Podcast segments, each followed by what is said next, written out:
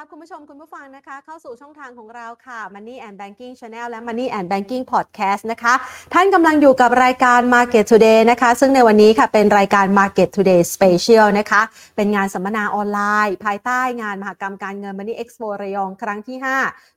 5 2023 ในปีนี้นะคะ ซึ่งงานมหกรรมการเงิน Money Expo ระยองเรากำลังจัดขึ้นค่ะที่เซ็นทรัลระยองนะคะลานกิจกรรมชั้นหนึ่งนะคะ โดยเป็นการจัดงานนะคะ ตั้งแต่วันนี้นะคะก็คือวันที่ 8 ไปจนถึงวันที่ 10 กันยายนนี้ ซึ่งก็จัดเตรียมโปรโมชั่นต่างๆ ที่น่าสนใจมาฝากกันในพื้นที่ภาคตะวันออกนะคะ และโดยเฉพาะอย่างยิ่งในพื้นที่ของพี่น้องประชาชนในจังหวัดระยองแล้วค่ะ และแน่นอนว่าการจัดงานในครั้งนี้นะคะ ก็ไม่พลาดโอกาสดีๆ ในการนำเอาข้อมูลด้านการลงทุนที่เป็นประโยชน์ต่อการสร้างพอร์ตการลงทุนมาฝากกันด้วยนะคะ ซึ่งในวันนี้เนี่ยสัมมนา Money Expo ระยองครั้งที่ 5 ของเรานะคะ เราจะจัดสัมมนาออนไลน์กันนะคะพูดคุยกันในหัวข้อไตรมาส 4 จังหวะสะสมหุ้นเต็งหนึ่งรับอนิสงส์นโยบายกระตุ้นเศรษฐกิจ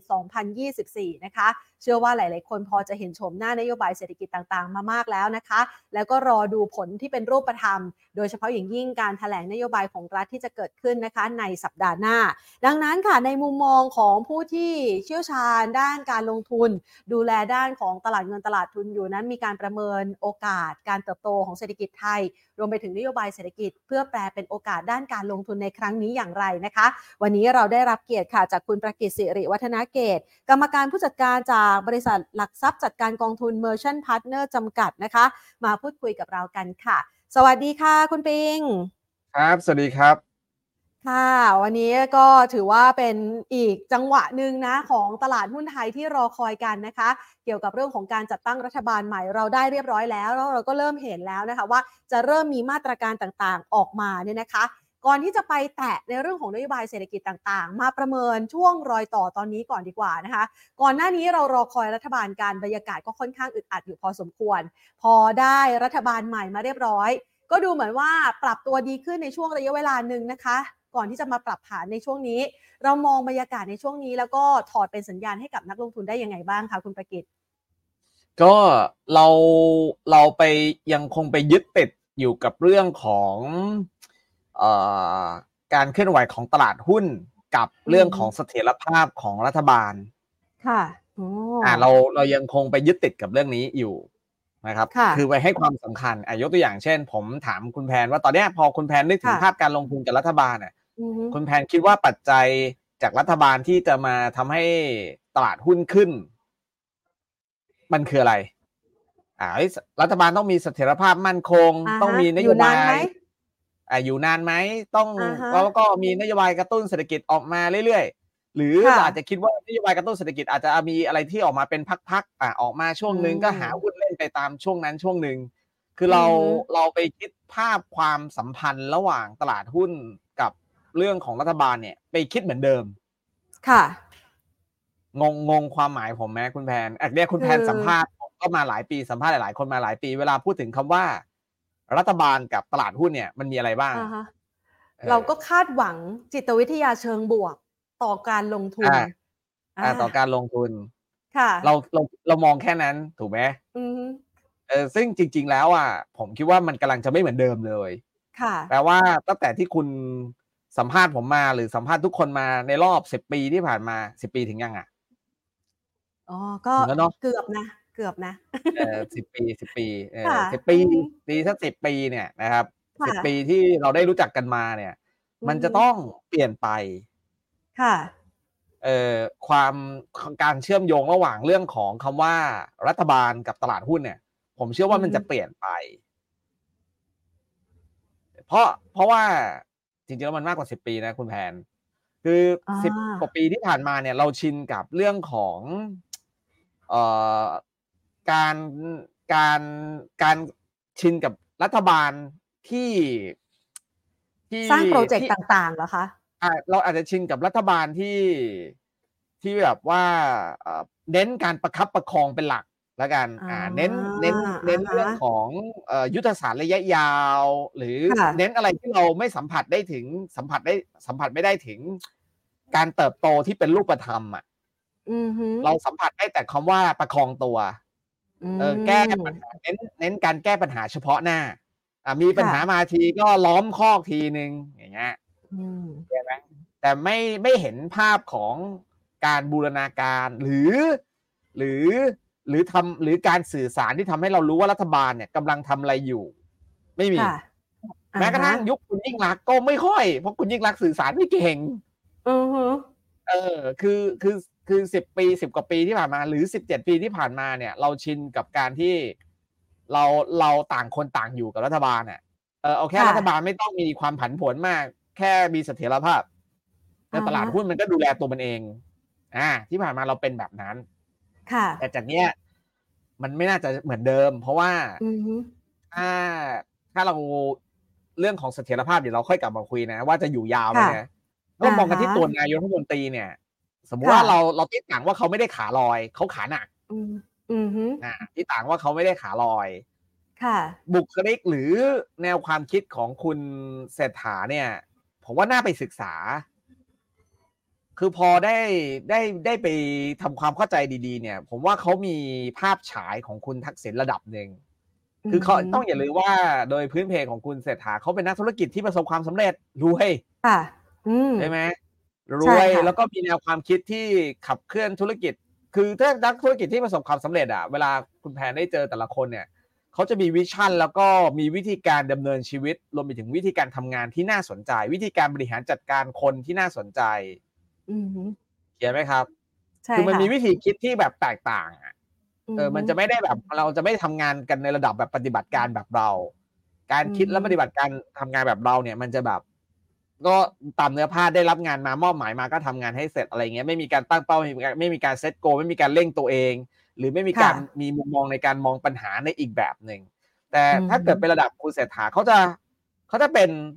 นักธุรกิจในครั้งแรกในรอบที่เราได้นักธุรกิจมืออาชีพในรอบ 17 ปี แล้วการขับเคลื่อนผมว่าก็จะไม่ได้เหมือนกับ 17 ปีที่ผ่านมาอืมส่วนคาว่าไม่เหมือนไม่ได้บอกว่าดีกว่าเดิมนะ แต่กำลังจะบอกว่าไม่เหมือนค่ะไม่เหมือนแน่ๆ นะครับอ่าฮะแล้วถ้าถ้าไม่เหมือนแล้วมันจะไปเหมือนใคร ก็จะไปคล้าย ๆ กับตอนคุณทักษิณแล้วตอนคุณทักษิณเนี่ยมันเป็นอย่างไร ค่ะใช่ไหมครับ ตอนคุณทักษิณเนี่ย โอ้โหตอนนั้นคุณแพนทำงานยังน่าจะเริ่มทำนะ ช่วงนั้นก็เป็นช่วงที่ตลาดหุ้นบูมอยู่พอสมควรปีนะสี่เก้าปีสี่เก้าเอออ่าฮะคุณก่อนปีสี่เก้าคุณทำงานปีอะไรเริ่มทำงานปีอะไรโอ้โหจำไม่ได้แล้วสิน่าจะเริ่มมันทำสักประมาณมันนานขนาดนั้นเลยเหรอเออประมาณนั้นแหละสี่เก้า เพราะว่าตอนสี่หกสี่เจ็ดยังเรียนปริญญาโทอยู่ อ่า ก็ถ้าการเริ่มทำงานสี่เก้าแปลว่าเริ่มทำงานปีเดียวกับค่ะผมอ่าฮะแล้วการเริ่มทำงานปีค่ะสี่เก้าวันคืออะไร เราทำงานปุ๊บเขาโดนรัฐประหารทันที เอออ่าเป็นประเด็นฮะค่ะเอออ่าฮะก็คือทำงานปุ๊บเขาก็โดนเลยนะฮะเราก็ค่ะเลยอาจจะไม่ได้อ่าทำฮะงานในยุคของคุณทักษิณแต่ถ้าได้ไปนึกถึงตอนที่เราเรียนเนี่ย เราจะเห็นได้ว่าตอนนั้นเนี่ย โอ้โห เขาจะเน้นการสื่อสารอ่าฮะอ่าเขาจะเน้นการสื่อสารกับประชาชนค่เขาจะเน้นเรื่องการเอาเป้าหมายมาบอกประชาชนก่อนว่าจะทำอะไรนะอืมอยากจะทำอย่างนี้อย่างนี้อย่างนี้ค่ะนะ เสร็จปุ๊บค่ะเนี่ยเขาก็จะทำให้เราดูว่าเขาทำได้ก้าวข้ามผ่านทุกอุปสรรคได้อ่าฮะเน้นอย่างเช่นทักคุณทักษิณอ่าก็จะเน้นทักษิณพบประชาชนเส้นเป้าหมายมา แล้วก็ค่ะอะไรที่มันเป็นอุปสรรคก็คือก้าวข้ามหมด ซึ่งมันจะไม่ได้เหมือนกับตอนสมัยคุณเออพลเอกประยุทธ์ พลเอกประยุทธ์เนี่ยจะมาเหมือนว่าตอนเนี้ยนะ รัฐบาลก็ได้ทำอะไรต่างๆ ไปอย่างนี้นะ อะไรที่ยังไม่ทำเนี่ย มันมีอุปสรรคอะไรยังไงอะไรอย่างนี้อย่างนี้อย่างนี้อย่างนี้บ้างนะ คืออืมฮึคือมันจะไม่ได้มีมาบอกประชาชนว่าตั้งเป้าที่อะไรอืมฮึเราจะทำเรื่องนี้เป็นเรื่องใหญ่แล้วเราต้องทำให้ได้ อุปสรรคค่ะจะมีอะไรบ้างเราจะข้ามให้หมด แต่ถ้าตอนอ่าฮะออกพลเอกประยุทธ์จะเป็นลักษณะว่า มันเต็มไปด้วยมันมีปัญหาอะไรบ้างอ่ามีแล้วมันเช็คลิสทำไม่ต์ได้ว่าทำอะไรบ้าง ตรงไหนเต้องแก้ล้วมันทำอะไรไม่ได้อ่าแล้วมันทำแล้วมันทำค่ะไม่ได้ ซึ่งถ้าเป็นอ่าฮะสมัยคุณทักษิณจะไม่มี สมัยคุณทักษิณค่ะจะเป็นในสไตล์แบบเอ่อเซตโกกระบวนการช่างมันอ่าฮะอ่าแต่ถ้าเป็นสมัยพลเอกประยุทธ์คือกระบวนการนำค่ะเออแล้วเป้าหมายทำได้หรือเปล่าก็มาบอกอ่าเราตามอือฮึทำตามกระบวนการนี้อ่าเราได้ตามเราแล้วอ่าเรื่องนี้เราบรรลุผลเรื่องนี้เรายังทำไม่ได้ เราต้องรออะไรก็ว่าไป ใช่ไหมมันค่ะมันจะไม่เหมือนการบรรยากาศเห็นไหมคือพูดง่ายๆคือ ถ้าเป็นพลเอกประยุทธ์จะไปรถมันจะค่อย ๆไป ค่ะ แต่ถ้าเป็นคุณทักษิณคือฟาสอ่าฟาสอย่างเดียวฟาสฟาสฟาสพลเอกประยุทธ์ค่ะอาจจะมีเร็วช่วงหนึ่งฟาสแท็กเยอะอืมก็ช่วงคอสชนั้นมันอาจจะผลักดันได้ม .44 ถูกไหมครับอืมม .44 เป็นค่ะเป็นเรื่องของการเอ่อก้าวข้ามผ่านกระบวนการได้ ตอนนั้นนะแต่ก็ไม่ได้ดุดันดุเดือดเท่าไหร่แต่จะว่าไม่ดุดันก็ได้ม .44 ก็ออกมาเยอะหลายฉบับ กลับมาว่าอืมตอนสมัยคุณทักษิณน่ะเราจะเห็นการขับเคลื่อนเยอะมาก การปรับเปลี่ยนตัวคอรมอก็ปรับเปลี่ยนเป็นว่าเล่นเพื่อกระตุ้นคน ค่ะ ใครที่เออเขาอาจจะไกด์งานมางานหนึ่งแล้วถ้ามีใครบอกว่าทำไม่ได้หรือกำหนดวันที่ไม่สามารถกำหนดวันได้นอนเขาก็เปลี่ยนตัว หาคนที่จะอือฮึทำมาให้ได้เข้าใจความหมายนะครับอืมเอาค่ะผลต้องการผลเห็นผลลัพธ์อืมนะฮะแล้วก็หาแล้ววิตอนธีนั้นการเนี่ยมาจัดการ ใช่ใช่แต่ตอนนั้นน่ะทำได้เพราะว่าบารมีมันเยอะ full power ค่ะนะครับเสียงเนี่ยเกินกึ่งหนึ่งในสภาไม่พอ แต่สามารถรวมพักนะฮะต่างๆ มาเป็นพักเดียวไปรวมพักเอ่อความหวังใหม่นะมาอือฮึเป็นลูกพักกับของตัวเองได้ รวมทุกอย่างมาอยู่ในตัวเองได้จนทำให้พักฝ่ายค้านอะไม่มีเสียงมากพอที่จะขอเปิด อภิปรายไม่ไว้วางใจ คือมัน full power มากอะอืมฮึใช่ไหม มันก็เลยสามารถทำได้ในการโยกย้ายสับเปลี่ยนนู่นนั่นนี่นะครับ แต่ในยุคปัจจุบันอาจจะต่างกันตรงนี้คือมันไม่ได้ full power พอ แต่ถ้าเกิดสมมติคุณเศรษฐาทำได้แบบที่คุณทักษิณทำในตอนแรกก็คือ ตอนแรกคุณทักษิณคุณยังไม่ได้ full power มาก แต่มาด้วยความคาดหวัง พอคุณทำได้เสร็จปุ๊บประชาชนให้การยอมรับอะ มันจะเริ่มมี power เกิดขึ้นอืมฮึถ้าอาจจะเป็นไปได้ว่า แนวคิดของคุณเศรษฐาเนี่ย ก็ถ้าจะมา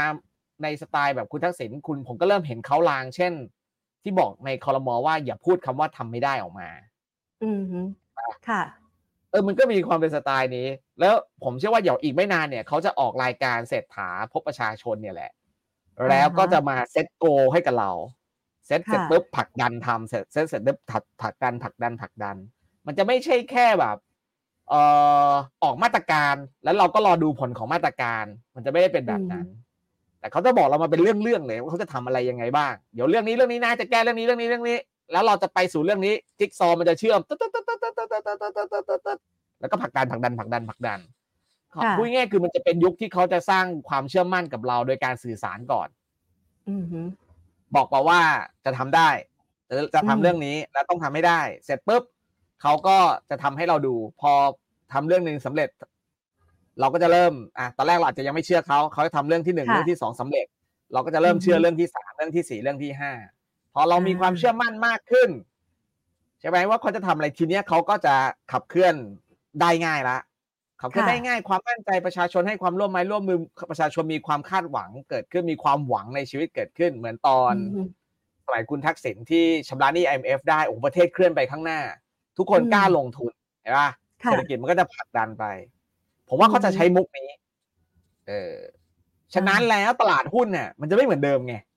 ค่ะเพราะเราไม่เคยเจอมุกนี้มากว่า17ปีแล้วอ่าเข้าใจนะ เข้าใจค่ะ มันก็เลยจะเป็นที่มาว่าตอนเนี้ยตลาดอะ มันอาจจะยัง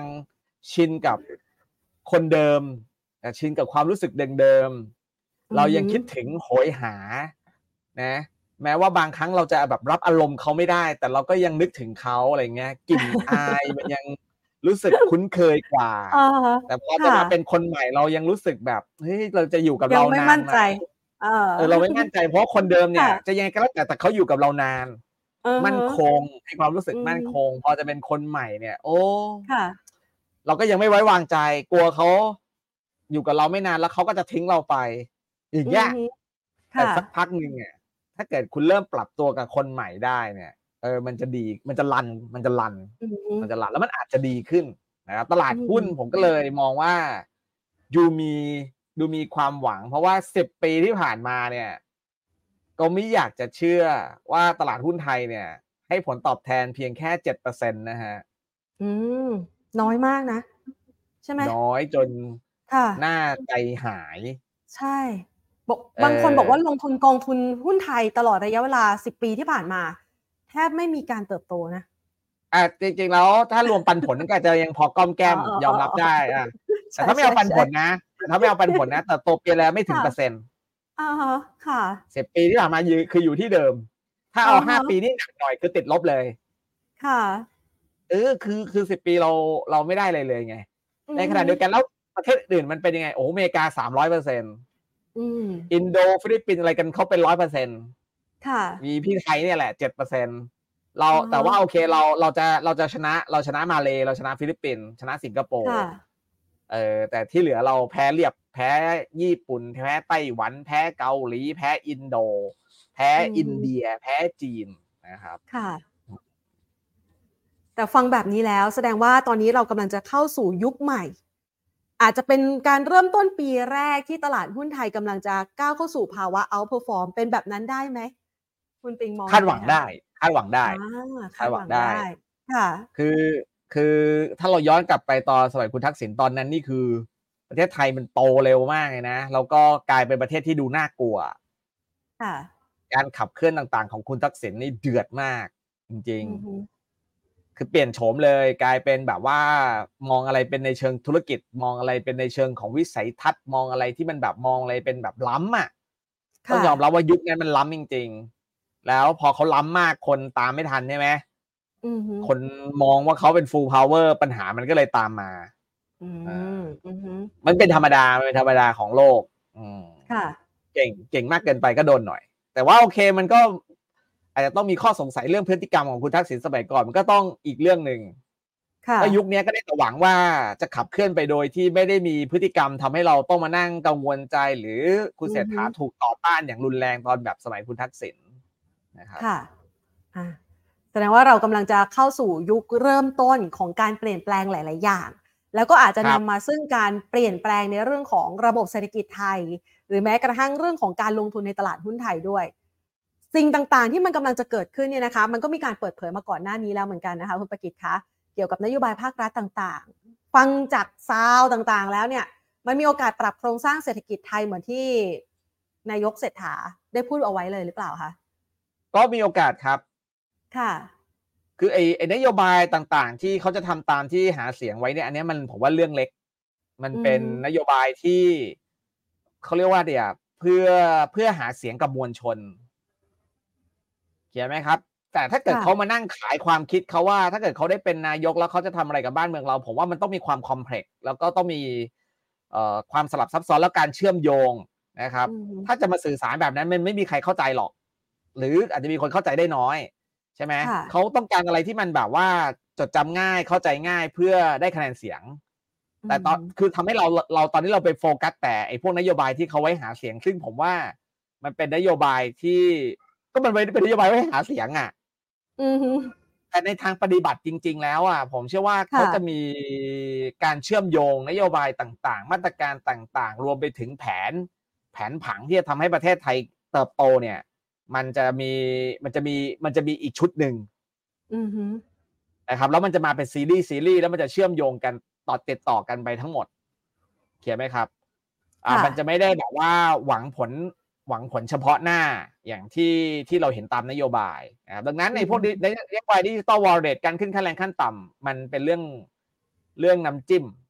อืมค่ะเรื่องที่เราต้องติดตามนอกจากเนี้ยก็คือ เราต้องดูว่าวิธีการเอาเอาวิชิวิชั่นเอ่ยนะครับ วิธีการเอ่ยนะครับ แล้วก็มันสมองของเขาเนี่ย มันเป็นยังไงอือฮึเนี่ยกำลังนั่งอืมรอหน้าติดตามนะฮะค่ะ จริง ๆ แล้วเนี่ยนะคะหลังก็ได้นะถ้าเกิดเขาไม่มีรายการเสถาพวกประชาชนแปลว่าที่พูดมาทั้งหมดนี่คือผมว่าก้าวแรกก็คือ คุณต้องสื่อสาร สิ่งที่อ่าฮะคุณคิดออกมากับประชาชนค่ะให้ได้ใช่ป่ะถ้าเกิดเขาไม่มีช่องทางในการสื่อสาร ก็แปลว่าผมคิดผิด เอออาฮะเขาไม่ได้ล้ำเหมือนอย่างที่ผมคิด แต่ค่ะแต่เชื่อว่าเขาจะมีนะเขาจะต้องมีอืมน่าจะมีนะ เพียงแต่ว่าอาจจะไม่ได้แบบ อ่า ยังไม่ได้เห็นชัดในช่วงเวลานี้เดี๋ยวรอสัปดาห์หน้า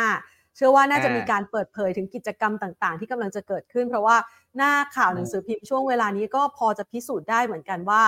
รายละเอียดในการเดินหน้าทำโครงการต่างๆ เนี่ยก็พยายามผลักดันอยู่พอสมควรนะคะใช่ไหมคะอืมฮึค่ะ ทีนี้เราจะเห็นนะคะ คุณประกิตคะคือเราอาจจะเห็นมาตรการหรือโครงการต่างๆ ที่เป็นมาตรการกระตุ้นระยะสั้น ที่หลายอืมๆคนแบบว่า โอ้ทั้งเรื่องของลดค่าไฟ เรื่องของกระตุ้นท่องเที่ยวดิจิ t a ลวอลเล็ตต่าง ๆ เนี่ยนะคะ อาจจะมองเป็นมาตรการระยะสั้นแต่จริง ๆ แล้วเนี่ยก็มีรายละเอียดมาตรการระยะยาวที่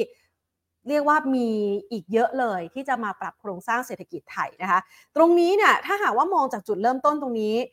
เราก็แสดงว่ากรอบของตลาดหุ้นไทยก็มีโอกาสขยับสิคะ ณปัจจุบันนี้ถือว่าถูกไปหรือว่าแพงไปไหมคะ เรามี valuation ต่อตลาดหุ้นไทยยังไงบ้างคะก็ อย่างที่ได้กล่าวไปก่อนหน้านี้นะครับ ว่าเขาจะอือฮึค่อยๆทำมาให้เราเชื่อนะอืมคือตอนนี้เรายังไม่เชื่อมั่นนะครับแต่ค่ะเขาจะค่อยๆทำให้ทุกอย่างเนี่ย เราเชื่อว่าสิ่งที่เขาบอกเนี่ย มันเป็นไปได้ แล้วมันทำได้อืมค่ะนะครับ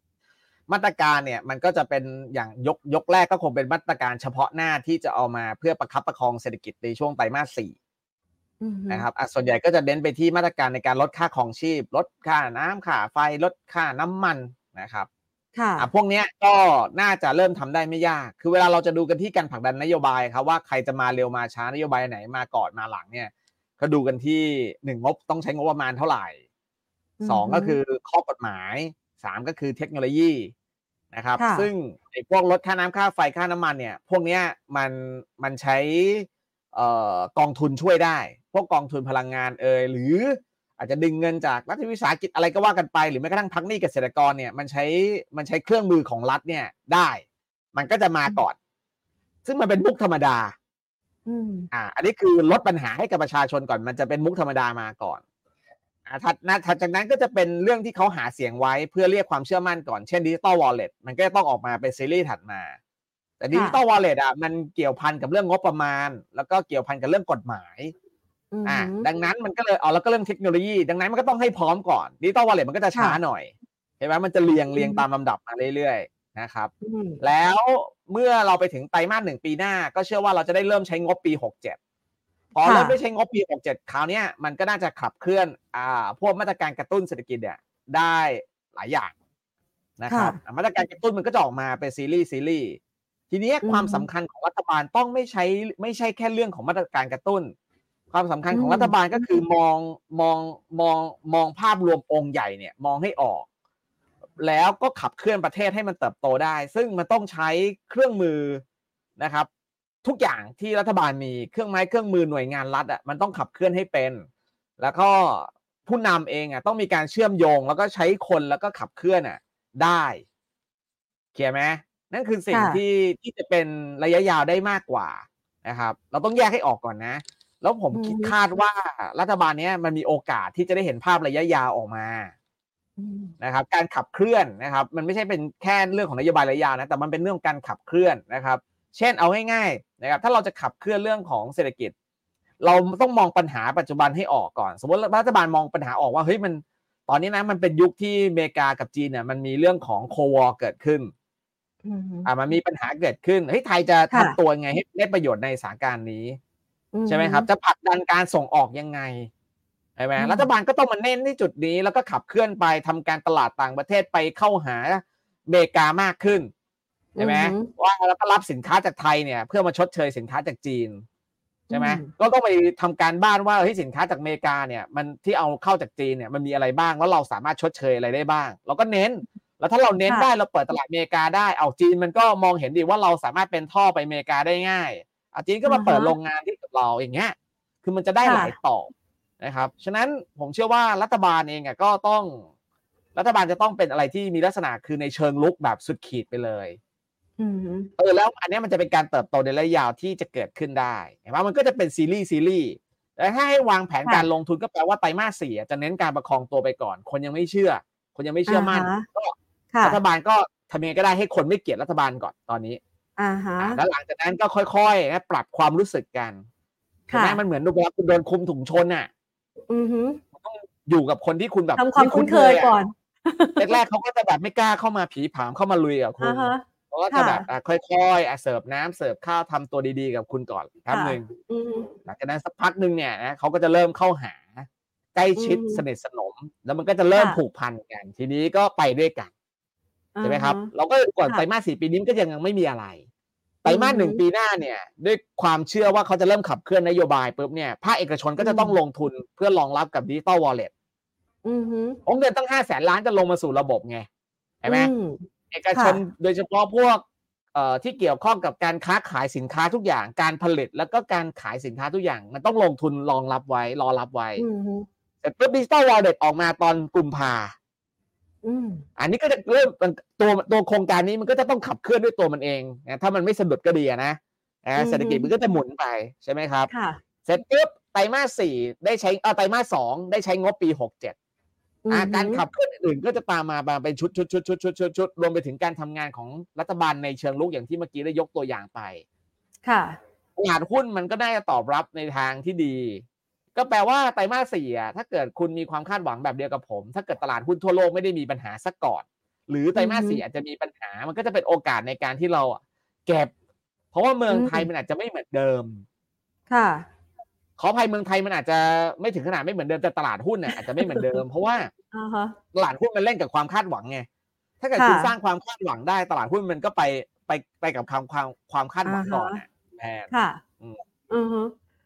ซึ่งถ้าหากว่าเรามองตามไทม์ไลน์แบบนี้นะคะ ภาพความสดใสก็น่าจะไปอยู่สักประมาณช่วงครึ่งปีแรกของปีหน้า แล้วก็อ่าไปขานรับกับโอกาสที่รัฐบาลระบุบอกว่าจะผลักดัน GDP ให้ได้เติบโตในระดับ 5%ด้วย ถ้าหากว่าเราลองคิด GDP 5%กับจุดที่อยู่ณปัจจุบันนี้กับเซ็ตหุ้นไทยเนี่ยมันมีโอกาสไปถึงขนาดไหนแล้วคะ ก็ถ้าเอาคือเวลาเรา GDP โตค่ะเท่าไหร่ EPS อือฮึก็มักจะโตประมาณสองเท่าของ GDP อืม อือฮึอ่าอ่ามักมักค่ะ จะนะ มักจะอ่านะฮะยกเว้นปีค่ะ นี้ ปีนี้ ปีนี้ไม่โต EPS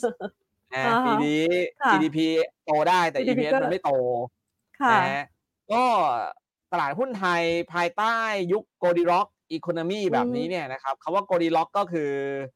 เอ่อมองไปในครึ่งลองมองไปไปในปีหน้าเนี่ยจะเป็นยุคที่หนึ่งเราอาจจะมีความคาดหวังเรื่อง growth เราจะเรียกว่า growth อืม friendly นะครับอือฮึมีความคาดหวังเรื่อง growth แล้วก็อีกเรื่องนึงก็คือเรื่องของถ้าเป็นในเมืองไทยก็คือ central bank ก็อาจจะเริ่มแบบ friendly มากขึ้นไม่ขึ้นดอกเบี้ยละอืมนะครับเพอือราะฮึฉะนั้นปีหน้าเราก็อาจจะเห็นความคาดหวังการเติบโตนะครับ ที่แรงมากขึ้นได้นะครับ อย่างน้อยๆก็ค่ะอาจจะกลับไปได้ถึงเกินกว่าพันหกร้อยห้าสิบแล้วก็พันเจ็ดอือฮึอาจจะเป็นไปได้ อาจจะเป็นไปอืมได้ในปีหน้า แต่ถ้าปีนี้ค่ะใครบอกว่าหุ้นไทยจะไปพันเจ็ดผมว่าเร็วไป อ่าฮะ เร็วไปก็ค่ะดูง่ายๆอย่างตอนนี้ตลาดมันยังไม่ตอบสนองเลยอืม ใช่ไหมเออใช่มันค่ะ ตอบสนองยากอืมค่ะ ในจังหวะที่เราอะรอรู้จักทำความคุ้นเคยเนี่ยนะคะ มันก็มีปัจจัยแวดล้อมจากภายนอกที่เข้ามาด้วย คุณปิงมองว่าโอกาสถอย ดาวไซด์นี่เราประเมินจำกัดแล้วหรือยังคะ หรือว่าดาวไซด์เนี่ยมันก็ยังเปิดทางอยู่เหมือนกันเราประเมินยังไงคะเพราะว่าปัจจัยภายนอกก็ยังมีปัจจัยเสี่ยงที่รอเราอยู่อะค่ะ คือกลับมาว่านะครับ เราตอนเนี้ยคือตลาดหุ้นเนี่ยมันจะวิ่งขึ้นไปได้เนี่ย มันต้องมีความคาดหวังอืมเรื่องการเติบโต อืมอ่าฮะความคาดหวังเรื่องการเติบโตมาเมื่อไหร่ เราค่ะก็ขึ้นเมื่อนั้น คือการเติบโตอือฮึจริง ๆ ยังไม่มานะต้องต้องเข้าใจกันค่ะนะมเอาแค่เราจะมีเรื่องของความคาดหวัง การเติบโตแล้วก็เติบโตจริง ๆ ตลาดหุ้นค่ะเนี่ย มันถ้าจะไปเติบมันจะไปตอบรับกับการเติบโตเนี่ยมันช้าไปแล้วมันต้องตอบรับกับตอนตอนคาดหวังประเด็นก็คือปัจจุบันเนี่ยอืมแม้กระทั่งความคาดหวังการเติบโตเรายังไม่มีเลย ค่ะ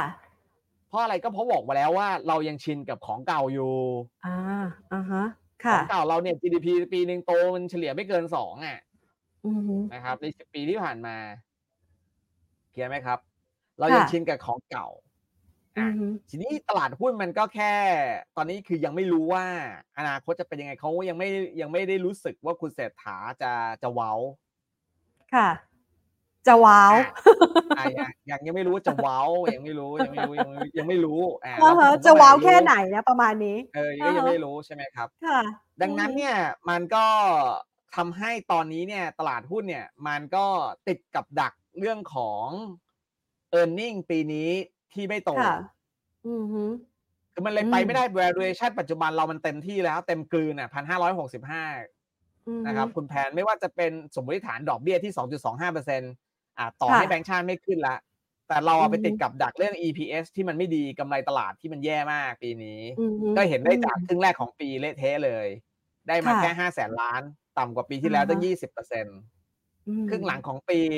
นะแม้ว่าจะเติบโตจากปีที่แล้วก็จริง แต่ให้ตายยังไงมันก็ไม่เกินหกแสนล้าน หรือแค่อือฮึหกแสนล้าน ฉะนั้นแล้วอืม EPS ของเราปีนี้มันก็แค่เก้าสิบาทต่อหุ้น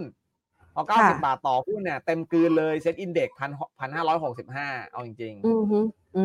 มๆเห็นไหมมันเออจะติดตรงนี้บดัก็อั้นแล้วนะ ทีเยทีเนี้ยค่ะถ้าเราจะเอาเรื่อง valuation อะ คือเป้าหมายอือฮึอะเวลาคุณเห็นหุ้นน่ะ หุ้นมันจะขึ้นไปเกินกว่ามูลค่าเป้าหมายได้มันต้องมีอะไร มันต้องมีความคาดหวัง อือฮึใช่ไหมค่ะหุ้นมันจะแพงอ่าฮะหุ้นมันจะแพงได้ก็ต่อเมื่อ มันต้องคาดหวังเยอะแต่ปีเนี่ยอ่าแต่อย่างที่บอกเราอะยังคุ้นกับ ยังคุ้นกับของเก่าอยู่ ค่ะ เราก็เลยไม่มีความคาดหวังในอนาคตข้างหน้า อือฮึแม้ว่าเราจะเปลี่ยนตัวแล้วก็ตามที ค่ะ มันก็เลยทำให้เราไม่สามารถก้าวข้ามผ่าน fair value ของเซ็ตได้ก็คือพันห้าร้อยหกสิบห้าในปีนี้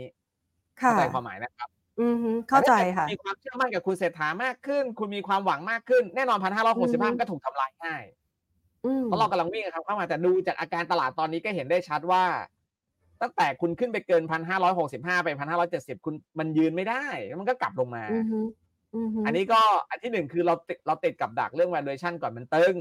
นะครับค่ะแล้วเรายังไม่มีความคาดหวังเรื่องการเติบโต แล้วผมก็คิดว่าเราจะไม่มีความคาดหวังเรื่องการเติบโตไปอีกสักประมาณเดือนสองเดือน เพราะมันต้องใช้เวลานะครับอืมคุณเพิ่งได้เจอคนใหม่ คุณต้องใช้เวลาให้เราคุ้นเคยกับเขาสักพักหนึ่งอือฮึนะครับ แต่ทีนี้ถ้าค่ะมันจะย่อลงมาเนี่ย มันจะย่อเยอะไหมผมว่าก็ไม่ เพราะว่า แม้ว่าเราจะยังไม่คุ้น แม้ว่าเราจะยังไม่คุ้น แต่เราก็ดูเหมือนว่าจะไม่ถึงขนาดไม่มีความหวังเลยอือฮึอ่าเพราะฉะนั้นอย่างไรค่ะเราเราเอ้ยได้รัฐบาลแล้วอะไรอย่างเงี้ยมันก็ควรต้องดีแล้วตั้งแต่ต้นปีก็ติดลบมาสิบเปอร์เซ็นแล้ว มันก็น่าจะ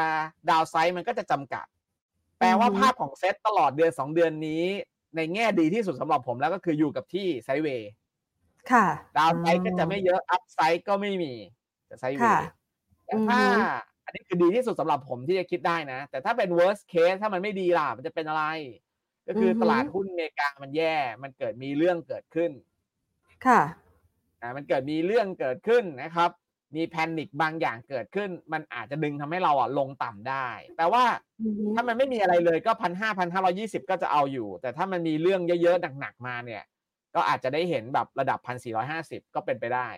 นะครับอือฮึอืมอันนี้ก็หรือขึ้นอยู่กับปัจจัย1,420ภายนอกแหละ หรืออือฮึเละเทะที่สุดก็คือพันสองถ้ามันมีวิกฤตอะไรบางอย่างเกิดขึ้นนะ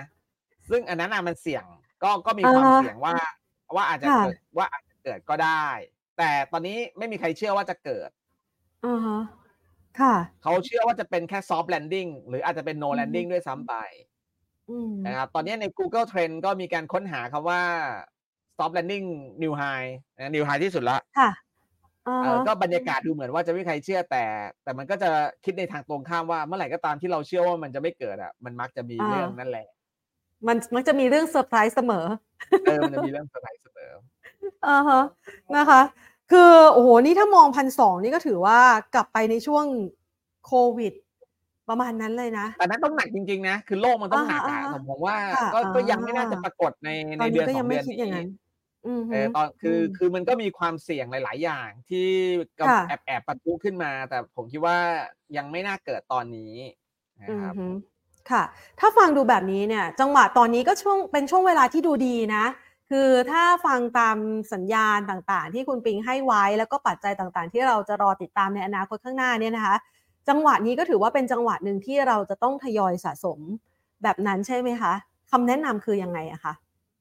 ก็จังหวะนี้ก็จะเป็นเอ่อ selective buy คือเลือกตัวอือฮึเล่นเนี่ย มันก็ยังพอมีหาตัวที่เอามาทำกำไรให้กับเราได้ มันไม่ได้แบบว่า โอ้โหเร็วร้ายสะทุกตัวจนแต่ต้องจับจิตอะไรไม่ได้เข้าไหมครับ คือเวลาอยู่กับที่อะเวลามันไซด์เวย์แปลว่าอะไร มันจะต้องมีกลุ่มที่ขึ้นกับกลุ่มที่ลงอะ แล้วงัดกมันมันมันออฟเซตกันอะ จนทำให้ตลาดอะอยู่กับที่เข้าใจความหมายนะครับ เข้าใจค่ะ เออคือเวลาตลาดดีก็แปลว่ามันมีกลุ่มที่ขึ้นมากกว่ากลุ่มที่ลง อันนี้เล่นอือฮึง่ายหน่อยนะครับอ่า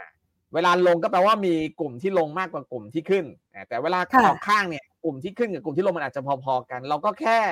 เลือกหุ้นดีๆนะครับอ่าอยู่กับกลุ่มที่มันใช่อ่ามันก็จะอ่าฮะได้ มันก็จะได้ผลตอบแทนที่ดีได้นะครับค่ะ อย่างนี้ต้องบอกว่าช่วงเวลาเนี้ย นอกเหนือจากความคาดหวังแล้ว มันต้องมีการจับต้องได้ด้วยนะคะ นักลงทุนถึงจะมั่นใจก็คือต้องมีโครงการต่างๆเข้ามา แล้วก็เห็นอันนี้ส่งชัดกับภาคหรือว่ากลุ่มอุตสาหกรรมที่กำลังจะเป็นตัวผลักดัน หรือว่ามีโอกาสสร้างรายได้แล้วก็กำไรใหม่ ๆ อันนี้ต้องรอคอยขนาดนั้นเลยหรือเปล่าคะเออ อันนั้นคือเราอาจจะเป็นคล้ายๆ กับมุกเดิมว่าเฮ้ยรัฐบาลอือฮึกำลังจะทำอะไร อ่าอ๋อมีนโยบายอะไรแล้วมันอ่าฮะได้ค่ะเอ่อกลุ่มหุ้นไหนได้ผลพลอยได้บ้างอ่าอืมยกตัวอย่างเช่นอืมถ้าเป็นดิจิ t a ลวอลเล็ตเราก็อะกลุ่มค้าปลีกสิอะไรอย่างเงี้ยค่ะใช่ไหมฮะอืมก็ได้ก็จะเป็นมุกนั้นก็ได้ แต่ว่าผมคิดว่าเราต้องลองคิดในมุมแบบ ถ้าเราถ้าสมมุติว่าเฮ้ยมันเป็นคล้ายๆ กับคุณทักษิณมาอีกครั้งหนึงเนี่ยมันจะเป็นยังไงโอ้โหอืม ตอนยุคคุณทักษิณนี่มันมากเลยนะ คุณทักษิณเวลาอือฮึคุณทักษิณเขาพูดอะไรมาทีเขาเซตเป็นเป้าหมายใช่ป่ะหุ้นปุ๊บอือฮึหุ้นที่หุ้นที่จะเกี่ยวข้องปุ๊บมันจะขึ้นทันที อ่าใช่ค่ะ คือมันเล่นกันเป็นมันชุกมากรุ่งอะเรืองเออ่าอฮะมันมันจะแบบเล่นกันมันมาก เพราะว่าเขาขับเขาขับเคลื่อนจริงเขาทำจริง แล้วเขาค่ะทำได้จริงๆหุ้นมันก็จะปึ๊บปึ๊บปึ๊บปึ๊บปึ๊บปึ๊บปึ๊บปึ๊บปึ๊บตอนเนี้ยมันอือฮึยังไม่มีแต่อีกหน่อยมันจะมา เพราะฉะนั้นเราต้องมองอืมอะไรที่คิดในเชิงว่ารัฐบาลถ้าอยากจะให้ประเทศเติบโตเขาต้องต่อจิ๊กซอว์อะไรบ้าง อืมฮึอืม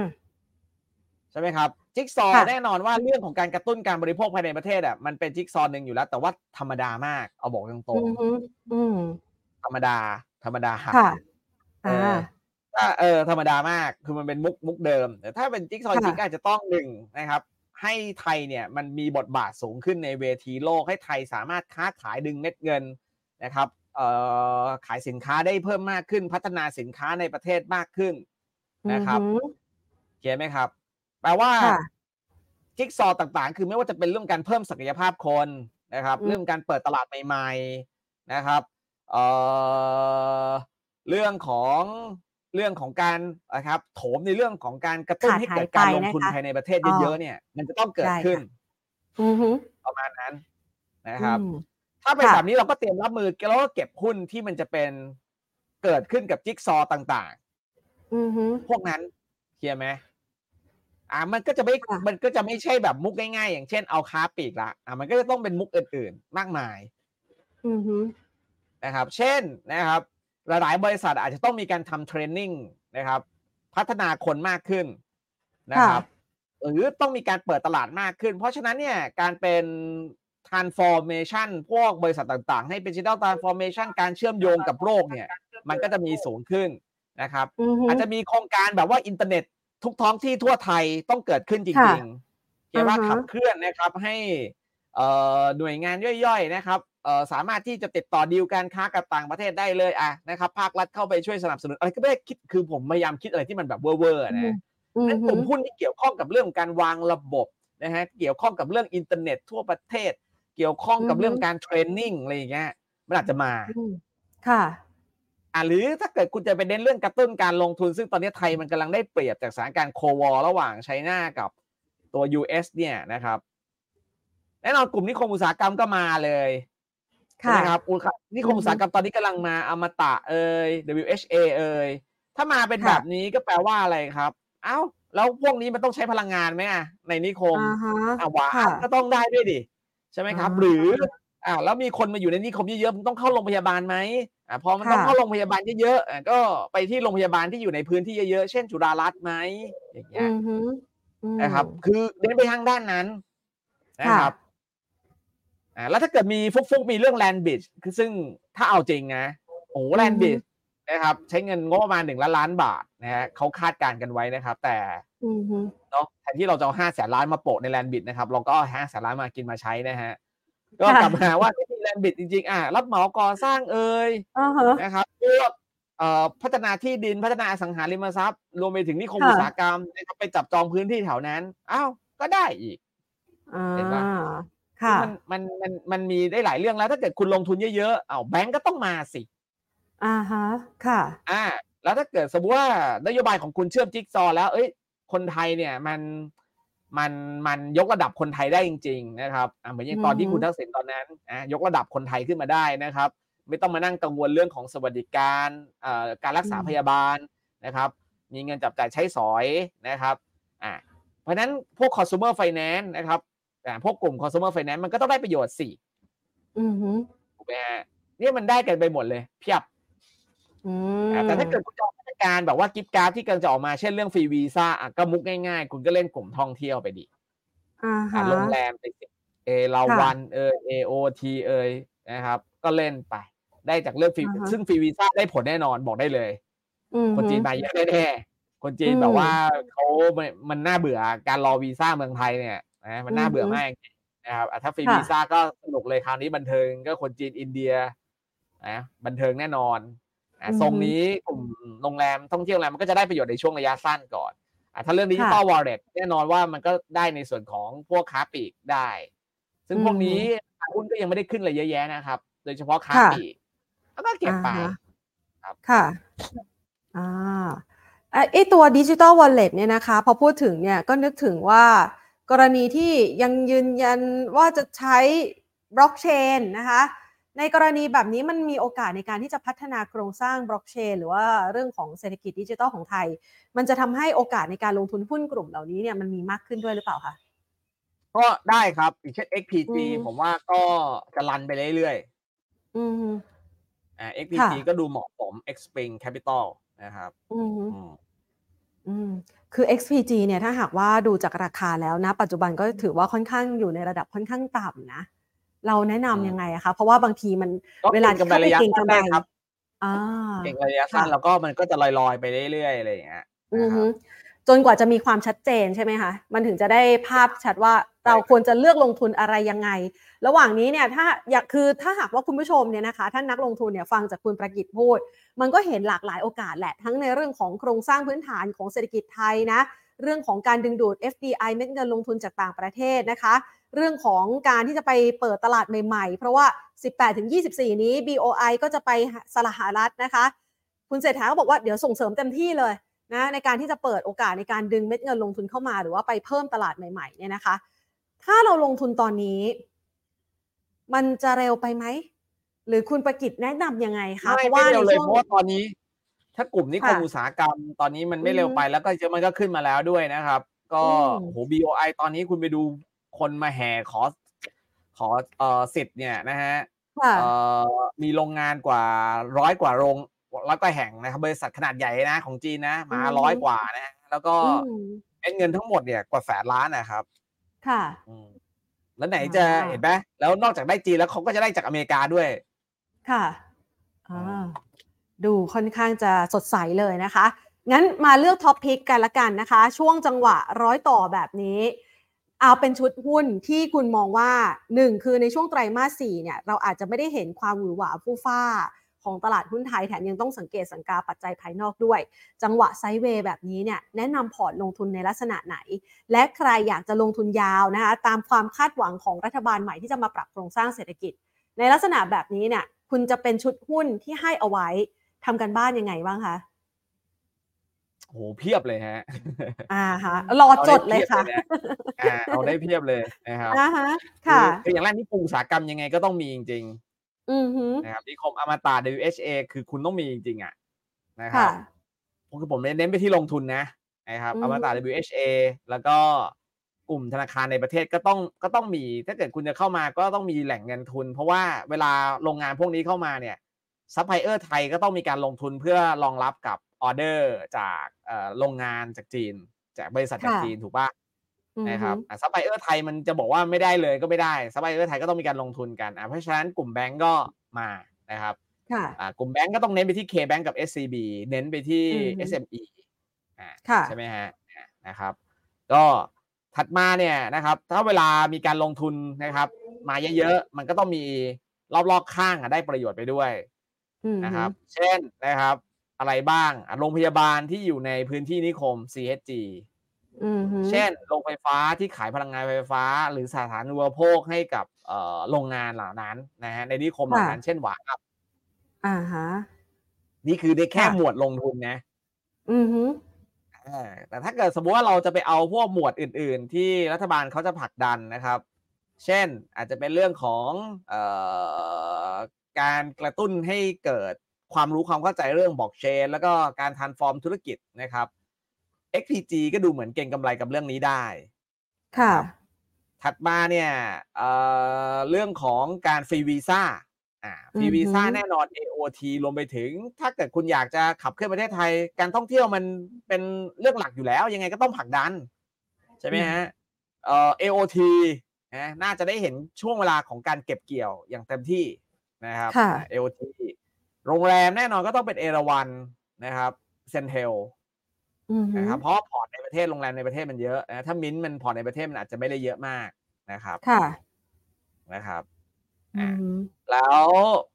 มีอย่างอื่นอีกไหมนะฮะอะค่ะค้าปลีกแน่นอนก็ได้จากเรื่องดิจิ t a ลวอลเล็ต CRC CPO Home Pro ค่ะก็ต้องได้เคลียร์ไหมครับหรือค่ะ ถ้าจะเอาตัวเล็กหน่อยนะท้องถิ่นได้แน่ๆ คือธนาพริยะ TNP อือหืออืมค่ะนะครับอะเสร็จปุ๊บนะฮะเศรษฐกิจโดยภาพรวมประชาชนได้รับการยกระดับมากขึ้น consumer finance ก็ต้องได้ประโยชน์ ค่ะอ่าพวกสินเชื่อมีหลักประกัน MTC นี่เต็งหนึ่งอ่าฮะค่ะ อ่า ถ้าตามหัวข้อวันนี้เต็งหนึ่งอะผมเชื่ออะไรผมก็ชอบ MTC เต็งหนึ่งเลยอ่าอันนี้อันนี้เป็นตัวท็อปพิกเลยใช่ไหมคะ อ่าก็จริงๆเราชอบอมตะ WHA MTC อ่าฮะอ่าค่ะนะครับอ่าแต่ก็เอ่อถัดมาเนี่ยนะครับพวกบริหารหนี้มันก็จะได้อันนี้ส่งส์ตามมากันเป็นพรวนนะครับ เช่นชโย BAM นะครับ JMT นะครับอือหือ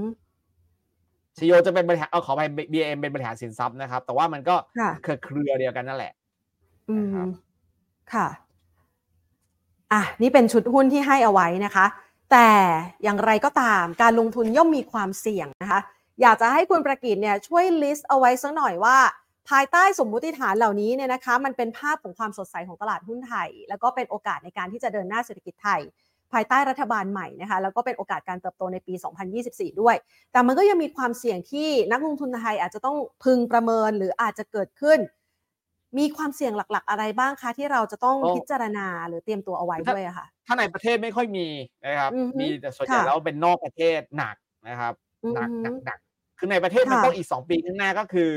สถานะการคลังของเราเนี่ย ซึ่งเราจะไปเอาเงินมากินมาใช้อ่าฮะนะฮะค่ะเออไปยืมตรงนู้นตรงนั้นตรงนี้มาใช้เนี่ย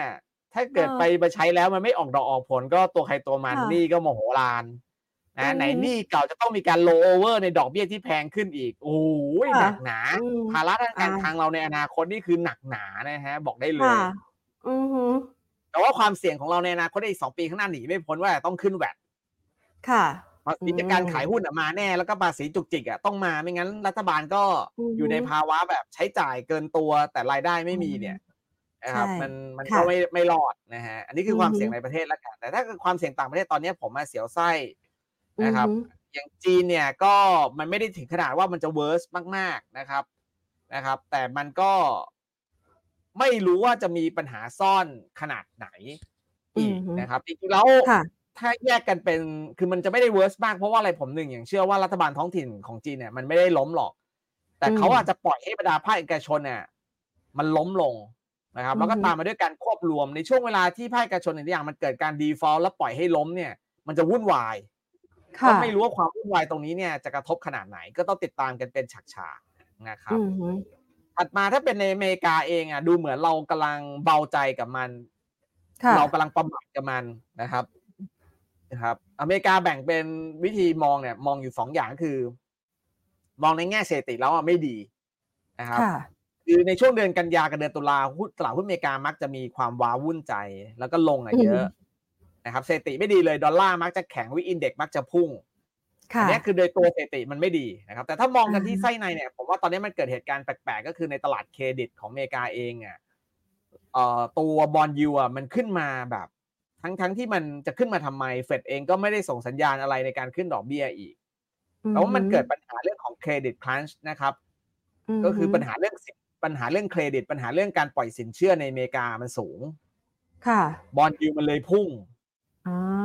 สถานการณ์เป็นแบบเนี้ย ไม่รู้ว่ามันจะก่อให้เกิดระเบิดอะไร รออยู่อือฮึอืแต่มันไม่มันรู้สึกว่ามันมันไม่ดีแน่ๆอะเออมันค่ะแปลกๆนะครับ กับตลาดบอลตอนนี้ที่มันพุ่งขึ้นมาตอนนั้นอืมเนี่ยไอความกลัวเนี้ยมันก็ก็ก็ mark ไว้นิดนึงว่าผมเหมือนจะกลัวไปเองด้วย เพราะว่าถ้าเราไปดู credit spread ของบรรดาพวกหุ้นกู้นะครับ พวก high grade ของอเมริกาเนี่ย มันมัน มันมันกำลังปรับลดลงแปลว่าไม่ได้มีความกังวลเรื่องของเครดิตมากนัก อ่า พวกหุ้นค่ะกู้เลยพวกนี้มันยังโอเคอยู่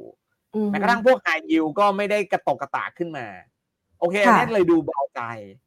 แต่อือฮึมันก็มีไม่สบายใจสลับกันอีกว่าเฮ้ยแต่ถ้าไปดู CDS ของอเมริกาตอนเนี้ยมันพุ่งนะ แล้วมันไม่แปลกอือฮึมันไม่แปลกหรอทำไม Fitch Ratings ถึงอยู่ดีมาปรับลดดับเครดิตอเมริกา โดยอ้างว่าจะมีความเสี่ยงเรื่องการขาดดุลงบประมาณแบบเรื้อรัง อือฮึ แล้วทำไมมูดี้หรือแม้กระทั่ง S&P ต้องมานั่งปรับลดเครดิตบรรดาพวก regional bank อือฮึ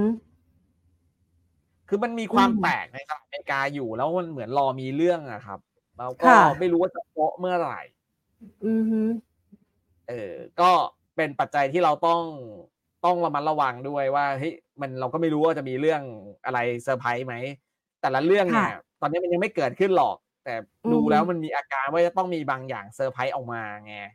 หุ้นไทค่ะยก็อาจจะเหนื่อยหน่อย แต่ผมบอกแต่ผมก็ยังเชื่อว่าเราจะมี performance ที่ดีกว่าใครในเอเชียนะครับ แม้ว่าจะลงก็อาจจะค่ะลงไม่เยอะเพราะว่าเราลงมาก่อนแล้วอะฮะและลงและไปจและนอาจสุดจะกแล้ลายวเป็นว่าเราอาจจะมีความคาดหวังเรื่องการฟื้นตัวการเติบโตได้ดีกว่าคนอื่นเงินเป็นอาจจะเข้ามาประคองก็ได้อืนะอครับฮึค่ะอ่า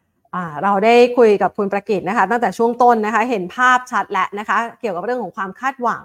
ของรัฐบาลใหม่ต่อความเชื่อมั่นนะคะ ด้านการเติบโตของเศรษฐกิจไทยหรือแม้กระทั่งเรื่องของการลงทุนนะคะ แล้วก็มาร้อยต่อด้วยตัว top pick ที่เป็นหุ้นเต็งหนึ่งที่สามารถจะคัดสรรในการลงทุนได้ พร้อมกับแนบปัจจัยเสี่ยง ทั้งในและต่างประเทศที่อาจจะต้องรอประเมินรอติดตามกันด้วยนะคะ สุดท้ายนี้ค่ะคุณประกิตคะอยากจะให้คุณประกิตแนะนำหน่อย เพราะว่าหลาย ๆ คนเนี่ยนะคะบอกว่า พอมันเป็นจังหวะที่อึดอัดกันมานะคะ หลังจากที่ตลาดหุ้นไทยร่วงลงมาจาก 1,700 ในช่วงต้นปี ที่เราเคยคุยกันด้วยนะ ในช่วงต้นปีนะคะว่ามันมาถึงจุดนี้แล้วนะคะ บางคนอาจจะติดหุ้นอยู่เยอะ แล้วก็เพิ่งทยอยปลดออกไป หรือบางคนก็อาจจะติดอยู่จำนวนหนึ่งหรือมีต้นทุนที่ดีบ้างไม่ดีบ้าง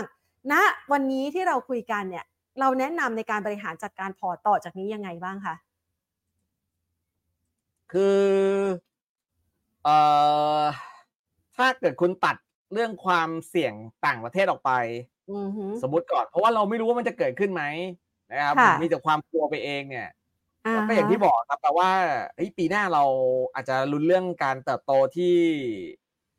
มันจะมีความคาดหวังการเติบโตเกิดขึ้นอะเติบโตจริงหรือเปล่าไม่รู้นะ แต่ความคาดหวังการเติบโตมาแน่เออค่ะมันก็จะขับเคลื่อนตลาดหุ้นได้ ก็แปลว่าถ้าพอร์ตหุ้นเรา selective ดีๆ ไปในชุดกลุ่มหุ้นที่เราได้พูดถึงเมื่อกี้อะพอร์ตหุ้นเรามันน่าจะให้ performance ที่ดีขึ้น อืมเออแต่ถ้าอะไรค่ะก็ตามที่มันไปเกี่ยวกับเรื่องของ external มากๆ ไปเกี่ยวกับเรื่องของ global มากเนี่ยอย่างเช่น พวกปิโตรเคมี พวกนี้เราอาจจะหลีกเลี่ยงไปก่อน อันเนี้ยฟื้นยากฟื้นยากอืมอืมพวกที่อิงกับต่างประเทศเยอะๆมันมันด้วยความที่ผอยบ้างผมก็ไม่สบายใจกับต่างประเทศแต่ในประเทศอะผมมีความหวังมากกว่า ก็พยายามค่ะ จัดพอร์ตนะครับ แล้วก็หลีกเลี่ยงต่างประเทศไว้ก็จะดีอ่าฮะนะครับอืมค่ะอะก็เน้นในเรื่องของ domestic play นะคะ แล้วก็รอปัจจัยต่างๆ ในประเทศให้เข้ามาสนับสนุน ส่วนปัจจัยที่เกี่ยวข้องกับ global อันนี้อาจจะต้องเฝ้าระมัดระวังกันบ้างนะคะ มาขออนุญาตนะคะ คุณปิงสอบถามคำถามจากคุณผู้ชมกันบ้างนะคะ คุณผู้ชมส่งเข้ามาถามบอกว่าอย่างกรณีของอมตะกับ CPF เนี่ยนะคะ ตอนนี้เนี่ยคือ ราคาเหมือนแนวโน้มจะลง คุณผู้ชมเลยถามว่าขายตรงนี้ก่อน แล้วรอไปดักซื้อที่ราคาต่ำกว่านี้ คุณปิงแนะนำว่ามันดีไหมคะ หรือว่ามองก็ยังไงอมบ้างตะคะก็ก็เป็นอย่างนั้นได้ครับอมตะย่อมาก็ค่ะเก็บ รอบนี้ผมก็ได้มาเพราะว่าไปเก็บตอนย่อนะครับอือฮึซึมซึมลงมาเล็กน้อยก็เก็บละนะครับ ก็แล้วแต่ค่ะกลยุทธ์ของใครของมันแต่ ถ้าใครอยากจะถือยาวๆไปหน่อยก็ได้นะครับสำหรับอือฮึอมตะนะครับ ทีนี้ถ้าเกิด CPF เนี่ยช่วงนี้ไม่ไม่สนับสนุนเรื่องกลุ่มอาหาร เพราะว่าราคาอาหารสัตว์อะมันเริ่มดีดตัวขึ้นในขณะเดียวกันเนี่ยราคาเนื้อสัตว์มันลง ค่ะแล้วหมูเห็ดเป็ดไข่ตอนนี้ราคามันค่อนข้างแย่นะครับ ก็อาจจะต้องระวังนิดนึงนะครับ อืมอือฮึแต่กราฟดูน่าเล่นนะ ค่ะอ่ามันเริ่มฟื้นใช่ไหมคะอ่ากราฟน่าเล่นกราฟน่าเล่นแต่ว่าก็ยังไม่ชอบอยู่นะครับอ่าฮะเพราะว่ามันอาจจะฟื้นได้ไม่ไกลใช่ไหมคะดูจากไม่ราคาอืมไม่อ๋อไม่รู้ นะมันต้องรอดูปัจจัยแล้วก็สตอรี่ที่เข้ามาสนับสนุนด้วยนะคะอะอีกตัวหนึ่งนะคะ คุณผู้ชมสอบถามเข้ามาเกี่ยวกับ Warrix ค่ะ W A R R I X นะคะ ช่วงนี้มองยังไงบ้าง อันนี้เขาเป็นชุดกีฬาใช่ไหมคะ Warrix ใช่ครับก็ก็ดูน่าเล่นนะครับเออร์เน็งก็อือฮึยังอยู่ในโทนที่ลุ้นการเติบโตได้ในปีนี้อยู่ค่ะนะครับแต่แต่คือถ้าหน้าคือถ้าถ้าเศรษฐกิจในประเทศดีขึ้นคือเขาเป็นโดเมสติกเขาก็ได้ประโยชน์อยู่แล้ว นะครับค่ะเอ่อเพียงแต่ว่าเอ่อต้องเข้าใจก่อนว่า ผมว่ามีความเป็นกังวลเรื่องงบไตรมาสสามมันอาจจะเริ่มอืดอืดมากขึ้นกำลังซื้อในอือฮึประเทศมันยังไม่ฟื้นไงค่ะนะครับ แล้วก็อย่างผมนี่ก็ซื้อเสื้อผ้าวอลลิกนะอือฮึนะครับอ๋แต่อไซส์ไม่ได้ชอบใช้ไม่ได้คืนไปแล้วอ่าฮะนะอ่าฮะคือมันก็ค่ะมันก็มันก็ถือลงทุนได้อะครับ มันก็ถือลงทุนได้แต่ แต่การเติบโตในปีหน้า ผมไม่คิดว่าจะแรงเท่ากับสองปีก่อนหน้า นะครับอืมฮึ อืม ค่ะ อะ นะ ก็เป็นตัววอริกทีนี้ไปดูที่ TOP ไทยออยล์บ้างค่ะ พวกนี้เนี่ย เหมือนจะมีแนวโน้มค่าการกลั่น ระยะหลังก็ดูดีนะ แต่ว่าบังเอิญบริษัทมีปัญหาเรื่องน้ำมันรั่วนะคะ แถมยังมีมาตรการใหม่ของภาครัฐที่กำลังจะรอคอยอยู่ในอนาคตข้างหน้าอันใกล้นี้อีก เรามอง TOP ไทยออยล์คุณผู้ชมถามว่า ซื้อเพิ่มดีไหมเออเป็นผมผมอยากลองดักเก็บนะ เอาจริงอ่าฮะอ่าค่ะเพราะว่าเราเคยดูตัวอย่าง SPRC แล้วเรื่องน้ำมันรั่วลงแป๊บเดียวเดี๋ยวก็ขึ้นเองแหละนะครับ แล้วสถานการณ์ปัจจุบันเนี่ยเอ่อค่าการกลั่นเนี่ยได้จะยังเป็นขาขึ้นอย่างต่อเนื่องอยู่ ค่ะนะครับ แล้วเดี๋ยวพวกเราก็จะใกล้สิ้นสุดงบไตรมาสสามแล้วนะครับเอ่ออือฮึสิ้นสุดไตรมาสสามแล้วเดี๋ยวงบไตรมาสสามออกมา ก็จะได้เห็นสต็อกเกนเนี่ยเยอะมากสำหรับกลุ่มนี้ ผมว่าเก็บได้ครับ ก็ถ้าย่อถ้าหล่นลงมาก็เอาอะอ่าฮะอ่านะคะ ก็เป็นคำแนะนำนะคะเอ่อ นอกเหนือจากนี้แล้วนะคะ ก็ถือว่าช่วงนี้หลาย ๆ คนอาจจะมีภาพของการลงทุนนะคะที่แตกต่างกันไปอ่านี่ขออนุญาตนะคะ สอบถามตัวนี้สำหรับคุณผู้ชมหน่อย Inset I N S E T นะคะคุณผู้ชมบอกว่าวอลลุ่มเริ่มคร่าวแล้วยืนอ๋อเหก็นือเก่งกันมาระยะ EMA สั้นได้ครับ ดูทรงแล้วค่ะเหมือนเขาจะเล่นระยะสั้นกันนะแต่ถ้าอ่าฮะในแง่ของฟันด a เมนทัลแล้วผมไม่มั่นใจ นะครับค่ะแต่ก็โอเค ถ้าเกิดจะเล่นสั้นกับตัวนี้ก็ไม่มีปัญหาครับอะนะคะเอาละนะคะก็อ่าตอบคำถามคุณผู้ชมนะคะ พอหอมปากหอมคอแต่แล้วแต่อก็ย่างที่บอกนะว่าถ้าเกิดสมมุติว่ารัฐบาลหน้าเขาเน้นใช้มุกแบบโอ้โหวันตำบลอืมวันวัน Wi-Fi เออวันหมู่บ้านค่ะวัน Wi-Fi อะไรอย่างเงี้ยนะครับอ่าฮะไอ้ค่ะพวก Data Center ไอ้พวกธุรกิจวางโครงข่ายโทรคมนาคมเนี่ยมันก็ได้ประโยชน์หมดอ่าฮะอ่าอีเซ็ตอ่าอาจจะมาก็ได้นะครับ ค่ะ อันนี้ก็ต้องรอรายละเอียดเกี่ยวกับโครงการเพิ่มเติมนะคะ เพื่อที่จะลงทุนได้อย่างมั่นใจเพิ่มมากขึ้นนะคะ วันนี้ได้ชุดหุ้นเต็งหนึ่งนะเดี๋ยวคุณผู้ชมไปลองฟังดูนะคะ คุณปิงให้ไว้หลายตัวหลายตัวเลยนะคะ แล้วก็มีในตัวเหล่านั้นเนี่ยมีตัวเต็งหนึ่งที่ให้แนบเอาไว้ด้วยนะคะ เพื่อที่จะให้คุณผู้ชมไปเลือกศึกษากัน แล้วก็มามองภาพนะคะ ทิศทางของตลาดหุ้นไทย ผ่านโอกาสการกระตุ้นเศรษฐกิจของรัฐบาลใหม่ในวันนี้กันนะคะ วันนี้ต้องขอขอบคุณคุณประกิตมากเลยนะคะ ครับ สวัสดีค่ะ สวัสดีครับ ค่ะ คุณประกิตสิริวัฒนเกตนะคะ ผู้บริหารจากบรจ Merchant Partner นะคะ ก็มาให้ความรู้นะคะ แล้วก็ประเมินถึงมุมมองการเติบโตของเศรษฐกิจไทย ภายใต้รัฐบาลใหม่ แล้วก็ชวนให้คุณผู้ชมเนี่ยนะคะ ลองนึกภาพนะคะว่าภายใต้การบริหารจัดการในการดำเนินงานของรัฐบาลใหม่ ผ่านนายก รัฐมนตรีคนใหม่ของไทยนะคะคุณเศรษฐาทวีสินนั้นจะเกิดอะไรขึ้นบ้างนะคะ และถ้าโครงการต่างๆ ที่กำลังจะผลักดันไป จะเป็นโอกาสในการลงทุน แล้วก็เลือกสรรในแต่ละกลุ่มอุตสาหกรรม กลุ่มธุรกิจที่น่าสนใจได้อย่างไรบ้างนะคะ ก็คัดมาเป็นหุ้นเต็งหนึ่งฝากกันละค่ะเพื่อที่จะให้คุณผู้ชมนะคะท่านนักลงทุนได้เห็นภาพกันชัดเจนมากขึ้น กับโอกาสการเติบโตของตลาดหุ้นไทยนะคะ ฝากเอาไว้สำหรับคลิปนี้นะคะ ซึ่งเป็นคลิปสัมมนา Market Today Special นะคะ ในงานสัมมนาออนไลน์พิเศษกันค่ะ ในงานมหกรรมการเงิน Money Expo ระยองครั้งที่ 5สำหรับใครที่อยู่ในพื้นที่ระยอง แล้วก็พื้นที่ภาคตะวันออกนะคะ แวะเวียนมาใกล้ๆกับเซ็นทรัลระยองก็สามารถมาใช้ธุรกรรมและโปรโมชั่นเด่นๆ กับเราได้นะคะ วันนี้ที่นี่คึกคักมากๆและเชื่อว่าจะยังคึกคักนะคะ แล้วก็รอคอยเสิร์ฟโปรโมชั่นเด็ดๆ ให้คุณผู้ชมกันไปจนถึงวันอาทิตย์นี้เลยละค่ะ มาทักทายกันได้นะคะ ที่บูธต่างๆนะคะ วันนี้ขอบพระคุณสำหรับการติดตามค่ะ ลากันไปก่อนนะคะ สวัสดีค่ะ